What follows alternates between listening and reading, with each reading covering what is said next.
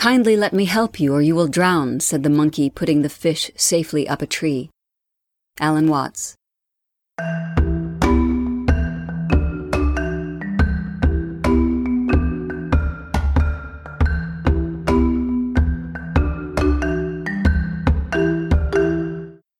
Hello and welcome to Self Talk. I'm Rachel Astarte.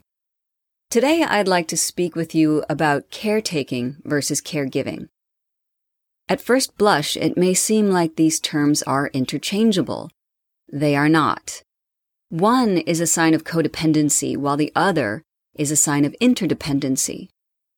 Caretaking is just that taking care away. It's codependent behavior in that it comes from a place of lack in one person that only fuels the state of deprivation for both people. We'll talk more about that in a moment. Caregiving, on the other hand, is the opposite. To give freely of care is an expressive act of joy and connectedness. It honors the interdependency of all beings. Best of all, caregivers and care receivers can exchange roles very easily since the act of giving care is interchangeable. Anyone can do it. Caregiving is an acknowledgement of the interconnectedness of our divine beings. If I give care to something that I see as something that is part of myself, it is a reciprocal act. I am you, you are me. When we take care of babies, we're not taking the care from them, we're giving care to them. And there's an abundant supply because it comes from pure love.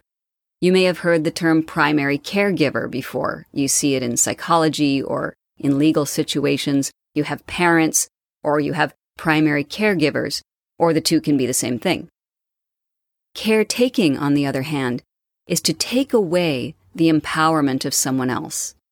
I am assuming a role, standing above you, taking charge of the care. This is not coming from a place of love, but a desperate and needy place. This feeds the receiver with a bitter spoon and removes from them any sense of self agency. When we care for a child, we're training that child to one day be independent.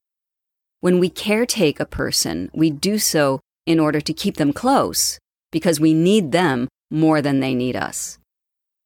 Also, caretaking implies that you know more than the person you are taking care of. That's the Alan Watts quote from the beginning of the episode. Kindly let me help you or you will drown, said the monkey, putting the fish safely up a tree. That's my best Alan Watts impression. Let's break that down.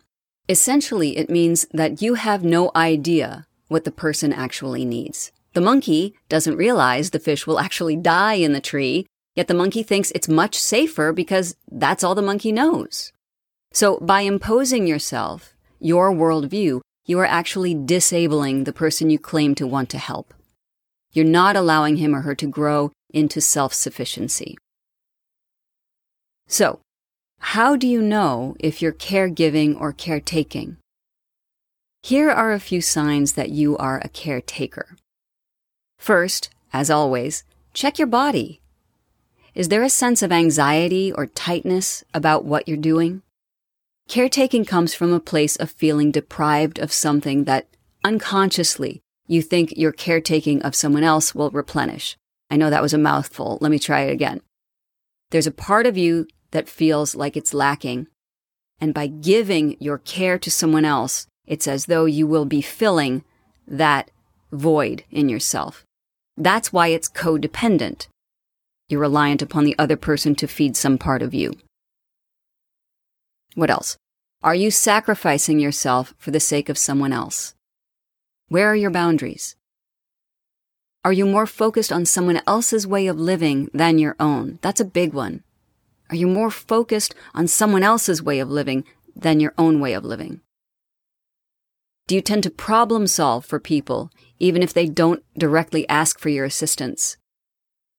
Maybe you unconsciously expect something in return for your assistance. That's the deprived part of you that wants payback. Do you find yourself feeling unappreciated for all the help that you give to others or to one specific person? Do you get upset if your advice isn't followed? Are you judgmental of other people's choices? Are you burned out in general? And even sometimes do you feel the need to retreat from others because you've just given so much of yourself and you're getting nothing in return? These are all signs that you may be caretaking someone or several people as opposed to caregiving. Now let's look at what caregiving is like. Again, how's your body? When you give care, do you feel open? Is there an easy flow moving through you? Are you charged by the feeling? Caregiving comes from a bountiful place of love. We want to help a loved one who is in genuine need as they would do for us. That's why it's interdependent as opposed to codependent. Are you practicing self care when you caregive? Do you have healthy boundaries? In other words, are you able to say no sometimes if you need to? Do you think of the well being of all parties involved, not just the focus of your care? Do you hold your caregiving lightly? That means if your advice is not taken, are you able to accept that with grace? Do you honor the autonomy of the person or people that you're caregiving? Are you open to learn from them about what they need instead of imposing your own view? Are you able to empower the other person or people to take charge of their own life? Do you take time to recharge your batteries so that you don't burn out? And here's a really important one. Are you able to receive care from others as easily as you give it? That's tough. That's heart chakra work right there. Are you able to receive care from others as easily as you give it? So hopefully now you can see the difference between caretaking and caregiving a little more clearly. If you've been caretaking and not caregiving, it's okay. There's no need to lose hope. All that that means is that your inner self needs your attention. It's an alert. What does it want? Ask it.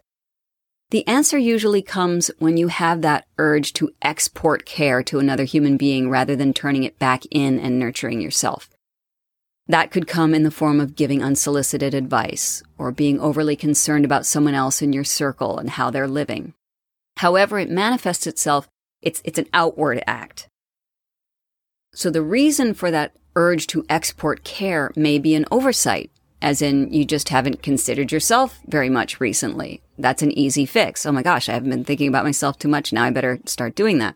It could be a pattern. For example, if your parents or primary caregivers were absent in some way and you had to care for your siblings or yourself, that set up a pattern for you exhausting yourself in, in, in this forced position of having to care for others. Or perhaps it comes from a sense of unworthiness, as in, I don't deserve to be cared for. That's a doozy. That's something to work on. But whatever it is, you can work with it. Remember, this is all part of yourself, your sacred self. And all of the parts of yourself communicate all the time. So talk to the caretaking part of your being. Ask yourself what you need in order to feel that wholeness, in order to fill that hole with love. Once you have that love, any care you offer will be giving a gift of yourself. So to recap, caretaking is an isolated act. One person is the recipient and one person is the actor. Each is fulfilled, perhaps, but only in a one sided way. The giving of care is a reciprocal act, not because you expect anything back, but because when you are giving, you are contributing to what the Taoists call primal unified awareness. Everyone is cared for.